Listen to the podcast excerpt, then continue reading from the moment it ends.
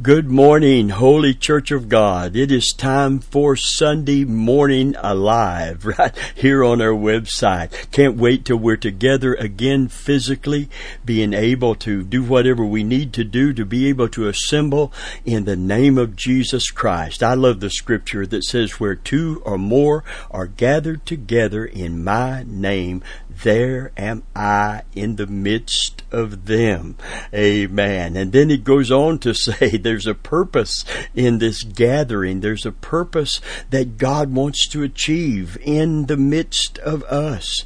If two of you on earth shall agree as touching anything that they shall ask, it shall be given them of my Father which is in heaven. Praise God. When we come together, power is present and power can be released when we come into agreeing prayer and intercession. Friend of mine, when we worship God together, we, He inhabits the praises of His people. Praise the Lord. So we are glad that you are here with us together today around the Word of God right here on our website. And you that are part of our, our web family, our listening family, and you that are brand new uh, to come to our website seeking counsel and comfort from the Word of God today. We're glad that you're going to share our Sunday morning service with us all over America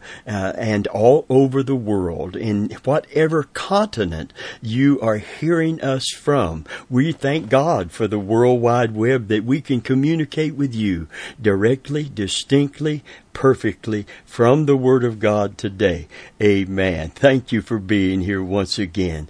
God loves you. He has a, a heart of compassion and a heart of great, great love today for not just His people, but for all the people of this fallen world, even those who, who His, His, His, His justice demands that we be judged if we refuse His offer of grace and pardon. Yet is motivated by love today to reach out to you. And I want you to know that if you will come to Him today, this can be the day, the turning point in your life.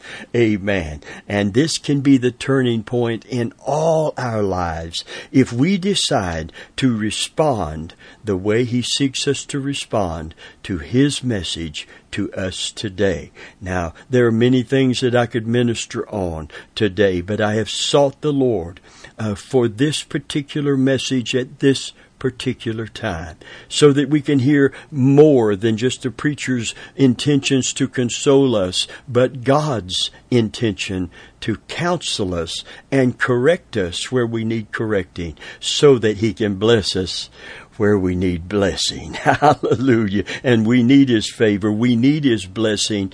If we ever needed the Lord before, we sure do need him now. That's not just a psalm, a song to be sung. That is a prayer uh, to be acknowledged and prayed. Hallelujah. Well, thank God we have him and he's with us today and he wants to bless us. Make no mistake about that. But in order to get us postured for blessing, positioned for blessing, we need His counsel and we need to give heed to what the Spirit says to the church today. Now I have bowed my knee, bowed my heart to the Lord today, and I always tell the Holy Spirit, I tell God, let me speak as an oracle of God. I tell Christ, let me magnify you and glorify you.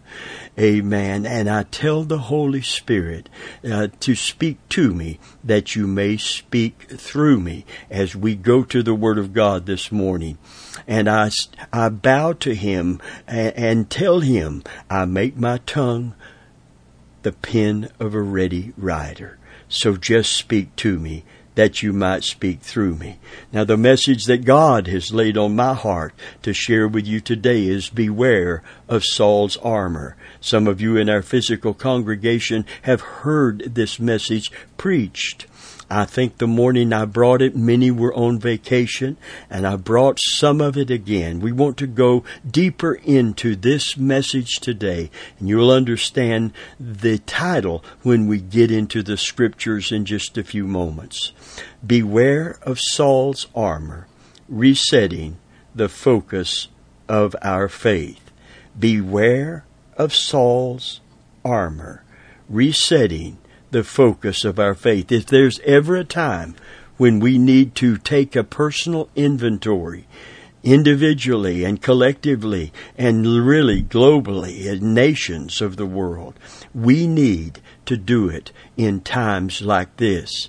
Uh, someone said, I believe God is trying to get our attention. And I understand what is meant by that. But I believe God has our attention right now. I believe many, many people are, are thinking more about where God is and how He plays into this situation that we are in. Does He have any influence? Do we have any trust in Him? Listen carefully to this great truth today. Amen. God is on the throne and God is in control. And if we will put our trust in Him, God is able and faithful to turn this situation around. Give us a space of repentance and opportunity uh, to begin to bring in a mighty harvest just before the coming of Jesus Christ today while people are thinking about their mortality and eternity.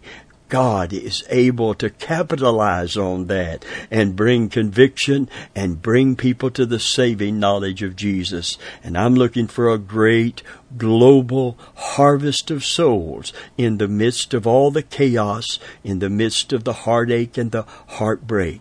How quickly things have changed things that we have put our trust in, things that we thought were unshakable.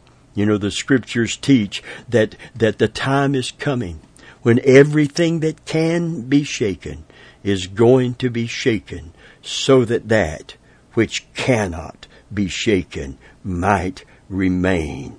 Glory to God. Friend, in these mighty times of shaking, uh, God wants to speak to us through this shaking, so that that which cannot be shaken might remain. You know, the Bible also speaks of this kingdom of God, this invisible but but more viable than the, than any tangible thing, including the earth and the universe.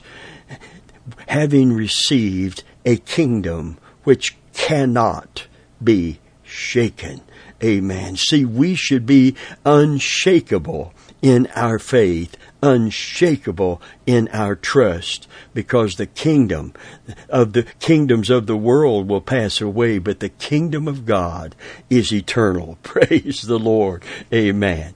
Now I want to tell you why that I believe that we need this message so desperately. It's because Satan works overtime to try to get us to put our trust in that that can be and will be and is being shaken right here and right now.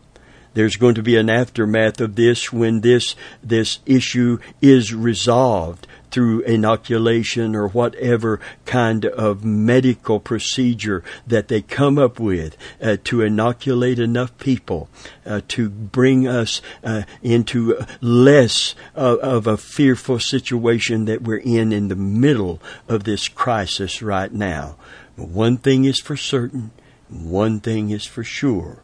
Without God's intervention, all that we have is the ingenuity, the intelligence, and the ability of the flesh. And that is so very limited today. Amen. We are told to be cautioned about trusting in ourselves and trusting in our systems instead of trusting in our God. It is, it is a slap in the face to our Creator to not make Him the source and acknowledge Him in our life.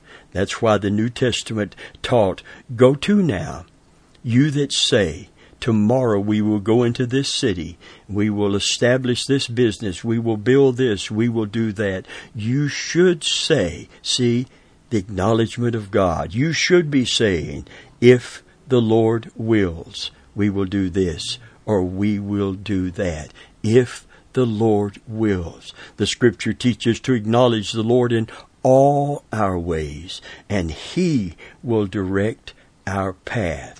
Amen. To trust in the Lord with all of our heart and to lean not to our own understanding. I, I, I I believe that so much of the answer globally and right here in America and personally to what we are facing in this pandemic is what the Church of Jesus Christ does. I'm talking about the true born again believers. I'm not talking about a denomination per se.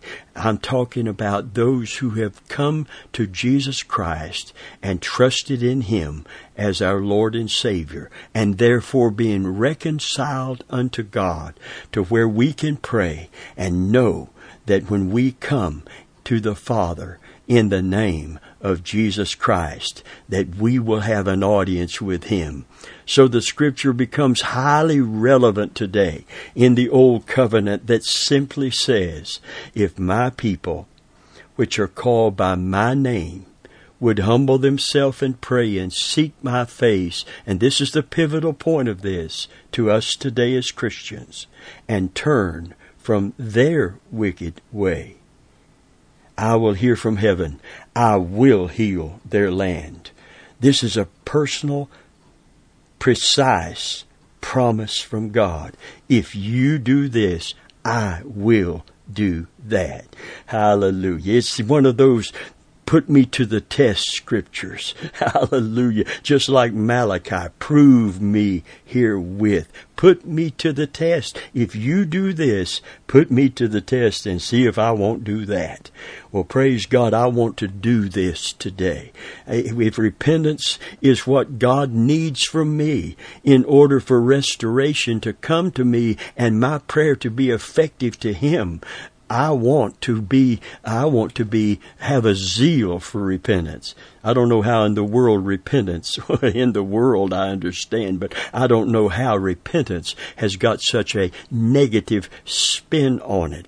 Been relegated to old time fire and brimstone preaching. Friend of mine, we need some old time fire and brimstone preaching. This is not some outdated thing, amen, that should be relegated to the past and now we're too modern for that as one preacher said to another preacher uh, in in not too long ago when he was a preacher of repentance and a preacher of righteousness and and uh, the reason that this minister didn't want to have a particular minister to minister for him he said he's just not sexy enough for our congregation. And friend of mine, that is a very telling statement of why the church isn't as relevant in this area of intercession as we need to be. We're not looking for someone, and I understand this is not necessarily talking about the, the sensual part of sexiness. It means he's just not cool enough. He's just, but the terms, the crass terms that are used from a, a, a, a, a someone in the pulpit of a mega church, a friend of mine, I want you to know we need, we need to hear what the Spirit says to the church. We need to hear from God today. We don't need someone who is, is cool and with it. We need someone who is, is in touch and in tune with what the Spirit of God has to say today. God is on record as saying this, if my people, which are called by my name, would humble themselves and pray and seek my face and turn from their wicked way, I will hear from heaven. I will heal their land. Today, what the enemy wants to do is to get us to continue to not focus on God as our source, but to look to ourself and our systems. I want to read you a result of, uh, of an example of this. Recently, just a little over a week ago, when the the virus in New York flattened. It doesn't mean it's over.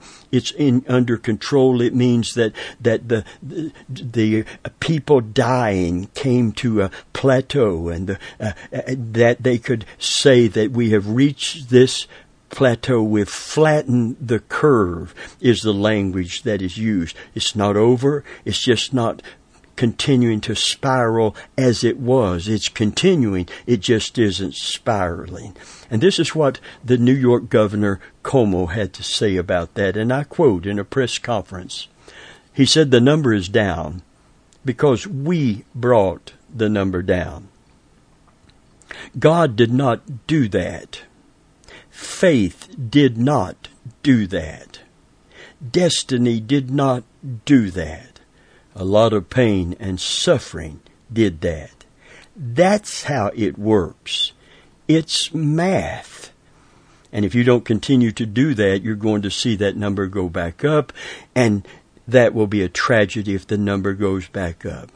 You know, friend, that's a pretty bold statement coming from a governor presiding over a pandemic that is currently continuing to fill mass graves as hundreds and into the thousands now are dying and things begin to slightly improve. And when it gets just a little bit better because of the, the procedures set in place, and that's a good thing, don't get me wrong. But to be able to say, we did this. God didn't do that. No credit to God, no call to nor credit to prayer, no need for God's intervention. A we got this attitude. And then for a major news network, a lady uh, says, Thank God for Governor Cuomo. You can see the leaning to the arm of flesh and the glorying in flesh and no glory uh, given to God. I tremble when I see and hear such pride and self sufficiency, when what we really need is repentance and humble dependency. While God may use the human agency, it's God alone who should be acknowledged and glorified. He's the source of all the good in this world. God is the source of the medical knowledge, and while we applaud and should, the medical professionals putting their life on the line to help us and others who need help at any given time. We know that the good in this world, the knowledge to help, the medicines, the vaccines, the answers and solutions that help people, this is coming from God. Every good and perfect gift, James says, comes down from the Father of lights. He's the one that illuminates our minds and our hearts to see and develop these things to help others, and He should receive the honor and the glory. And while He gives this knowledge to man, we should look past the people while, while thanking them acknowledging Him, we should look to God and give Him all of the glory. This is the trick of the devil to get us to put on the armor of the flesh and the armor of man instead of the armor of God. Now, I don't have any expectations of the world who is trying the culture in our world today, not just in America, in our world, that is trying to push God out of the collective consciousness of our culture. I understand the blindness that is in them, and I do not expect them to put God as their source until they accept Christ as their Savior and they're reconciled to God and renewed in the spirit of their mind. But there is an expectation from God of His people, my people, which are called by my name, not to keep trusting in the systems of man and trusting in the arm of flesh, but to keep our trust in the Lord. Amen. This is so important today, particularly in this particular time that we are in. So I want you to turn with me to 1 Samuel 17, 38 and 39. I've ministered this to our physical congregation here in part. We want to go a little deeper into this truth today that we need. Beware of Saul's armor. And this is when David came down to become a champion in behalf of the nation of Israel to face the champion of the Philistines, in effect, Goliath, this giant warrior. The deal was made. We will put out our best warrior against your best warrior. And the warrior that defeats the other warrior, we will serve that nation.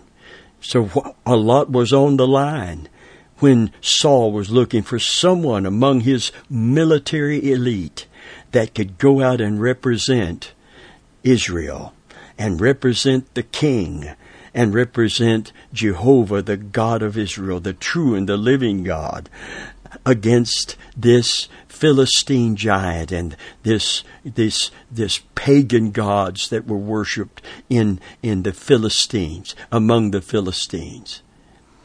And so it says, and Saul armed David. He picked David because he recognized the anointing upon David and he knew the power of the anointing and the place of the anointing and the Spirit of God more than any other uh, uh, uh, asset to go out and do battle with the enemies of Israel was the anointing. Samson bore an anointing to defend Israel. And they did not know the source of his power because it was supernatural. It wasn't visible. And in this case, Saul recognized what was once mightily manifest in his life, a mighty anointing to win victories on battlefields, knowing that there was a spiritual component to this victory, and that was an in the invisible, manifest presence of God. Hallelujah. But Saul armed David with his armor, and he put a helmet of brass on his head. Also he armed him with a coat of mail. And David girded his sword upon his armor. David had on Saul's armor, all of it because Saul said, if you're going to represent your king and your God and, and, and, and, and your nation, eh, you need my armor. You need to go out in my armor and you will win with my armor on. And David essayed to go, he said, but he stopped. He hesitated for he had not proved it. Well, what did he know uh, that would work? Against that that he know. Maybe maybe I'm supposed to but no I can't go unless I know. What did he know when he first came down to bring bread and cheese to his brothers to serve them. Amen. They begin to tell him he people begin to tell him about this mighty giant that was going to represent the Philistines in in this battle to the death of two champions. And David heard how big and mighty and imposing this mighty warrior was. And David had had an experience because he had been anointed to be king. He had experienced the power of that anointing and the power of faith in the name of the Lord God of Israel when he was keeping sheep with no one to chronicle this. Amen. He said a bear came, tried to steal a sheep, and I killed him. Didn't tell how he did it. Might have been the sling. I don't know if he did it like Samson, grab a hold of him like Samson did the lion when the Spirit of the Lord came on him. Amen. But I know one thing for sure. David knew the power and the place of the anointing, the place of the supernatural in these battles and circumstances. He said, A lion came, and I slayed the lion. I, through that anointing, have slain the lion I have slain the bear. And who is, I don't care how big he is, David said. Some people have put it this way uh, to everybody else without faith in God and the anointing. Goliath was too big to hit to David because of that anointing and faith in God's presence and power and God's supernatural. He was too big to miss. Glory be to God. Somebody out there shout amen. I, come on, let me hear you. I need to hear you. I don't need it to preach anymore. I just love to hear God's people agreeing with the truth of God. Amen. We need the supernatural today. We've got the natural supernatural and it has its place, but it cannot replace our trust and our faith in the supernatural, invisible, but very, very viable power and presence of God. Amen. Hallelujah. So, so David says, who is this uncircumcised Philistine that defies the armies of the living God. Amen. So David said, I put off Saul's armor. I put it off. I could not go to battle leaning on the arm of flesh because of what I knew about these battles and how to win them and what I learned, amen, because of the anointing that it was upon my life. Praise God. Amen. We need to beware of Saul's armor. You know, Saul got wrong with God. He quit trusting in God. And when he became self sufficient, he quit obeying God. Let me go back to this scripture again and let's deal with this wicked way thing. If my people, which are called by my name, would humble themselves and pray and turn from their wicked way, I will hear from heaven and I will heal their land. Above all, we, we need to repent of all the sins that we know that we need to repent of. And there are many kinds of sins that can enter our life and we can be uh, brought into areas of compromise, sins of omission, sins of commission. But there is a particular, peculiar sin that we need to repent of. And it is the sin of self sufficiency of operating not only, not only just not exclusively trusting in God, but trusting in someone or something else other than God. I want to read something to you from Isaiah chapter 30. Listen to it carefully. We want to identify this sin of self sufficiency and when we become self sufficient, we become dependent on other sources than God Himself. Listen to it. Woe to the rebellious children, saith the Lord, that take counsel, but not of me, that cover with a covering, but not of my spirit, that they may add sin to sin. Underscore that. That they may add sin to sin that walked down into Egypt and have not asked at my mouth, to strengthen themselves in the strength of Pharaoh and not to trust in and to trust in the shadow of Egypt. Therefore shall the strength of Pharaoh be your shame, and the trust in the shadow of Egypt your confusion. He said, You know, it's okay to get an ally to help you to win a battle. They went down into Egypt to get uh, to get conscript soldiers to to pay to have part of Egypt's army join their army to help uh, defend them against any adversary. They didn't ask God about this alliance. You see the independence, the wickedness of trusting in ourselves and trusting in Egypt here in this case, other than trusting in God, that they might add sin to sin. You know, the Bible said, acknowledge the Lord in how many of our ways? In all of our ways. And He will direct our path. In all thy ways, acknowledge Him. That's all He's asking for today. Amen. I want to, I want to identify this sin to sin in Jeremiah uh, chapter 2 and verse 11. Jeremiah 2 and verse 11 through verse 13. And this is a question we need to address as a nation and individually today. It says in verse 11, Hath a nation changed their gods, which are yet no gods?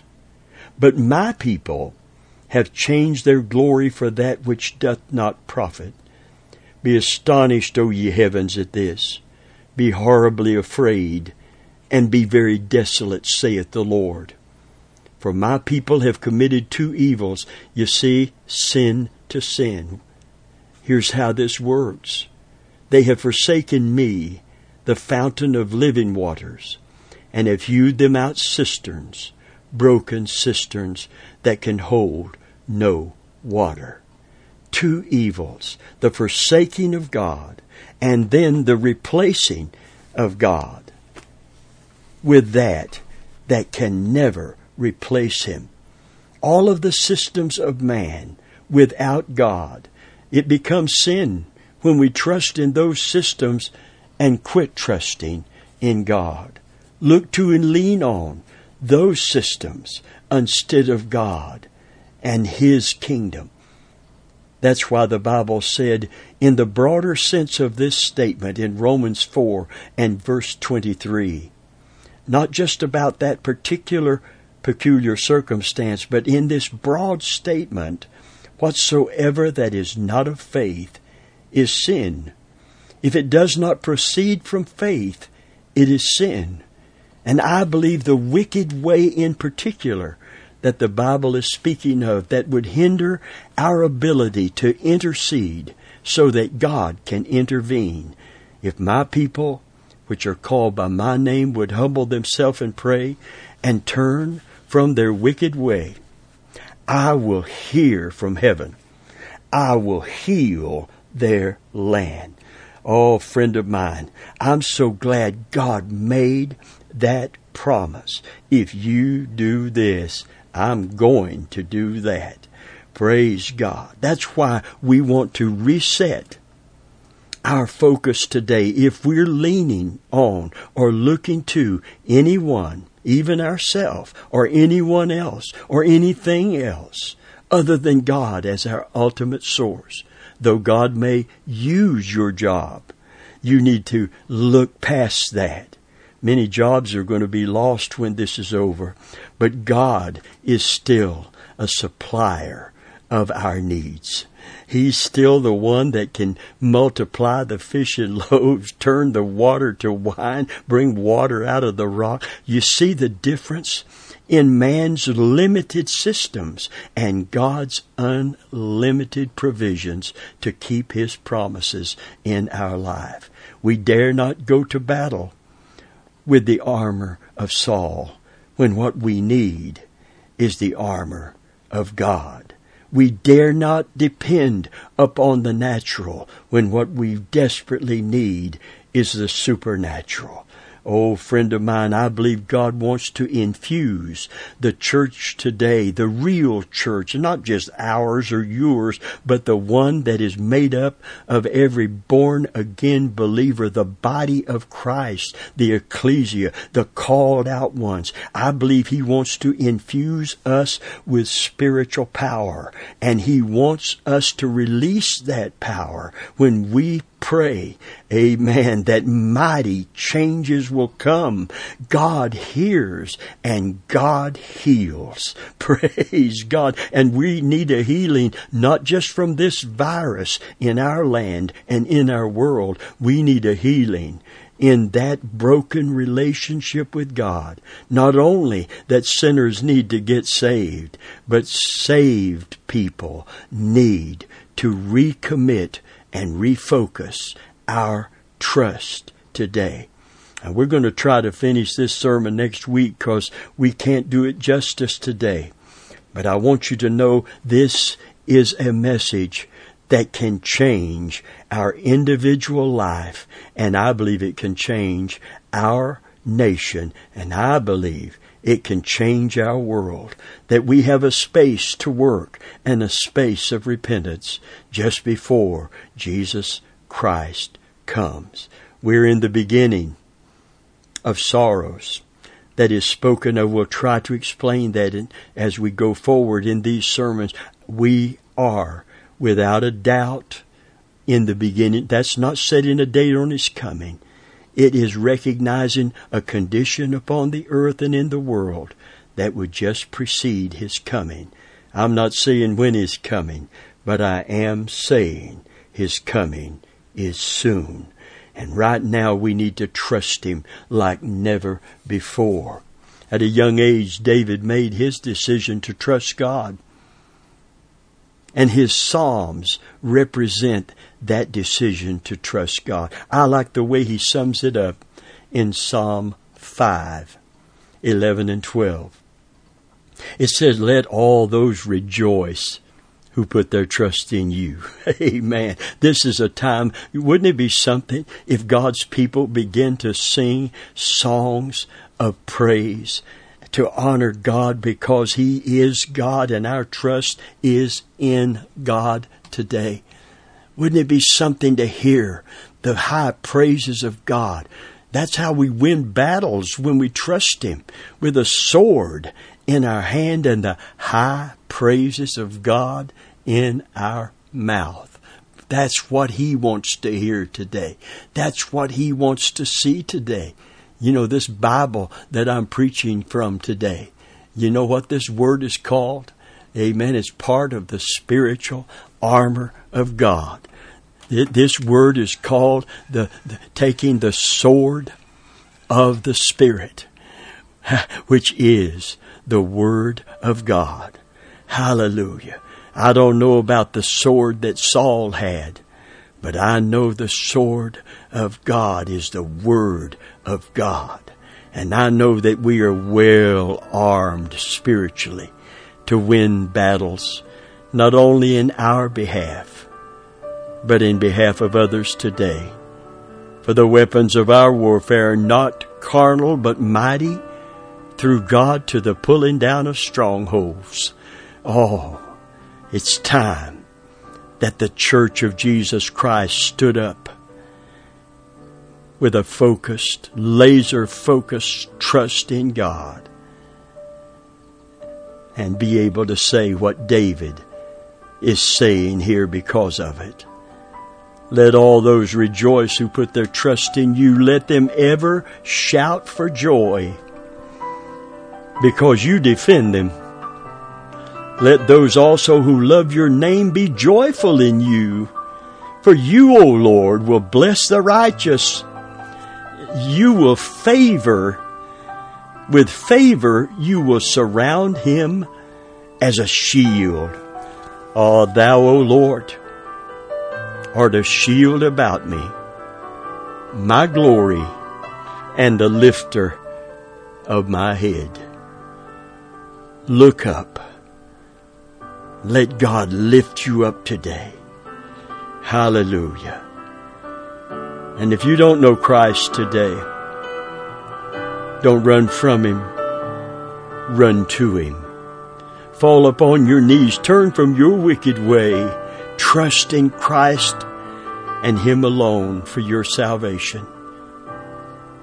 And come back next week and let's continue to pursue God's message, God's counsel, and God's hope for a time like this. In Jesus' name, amen.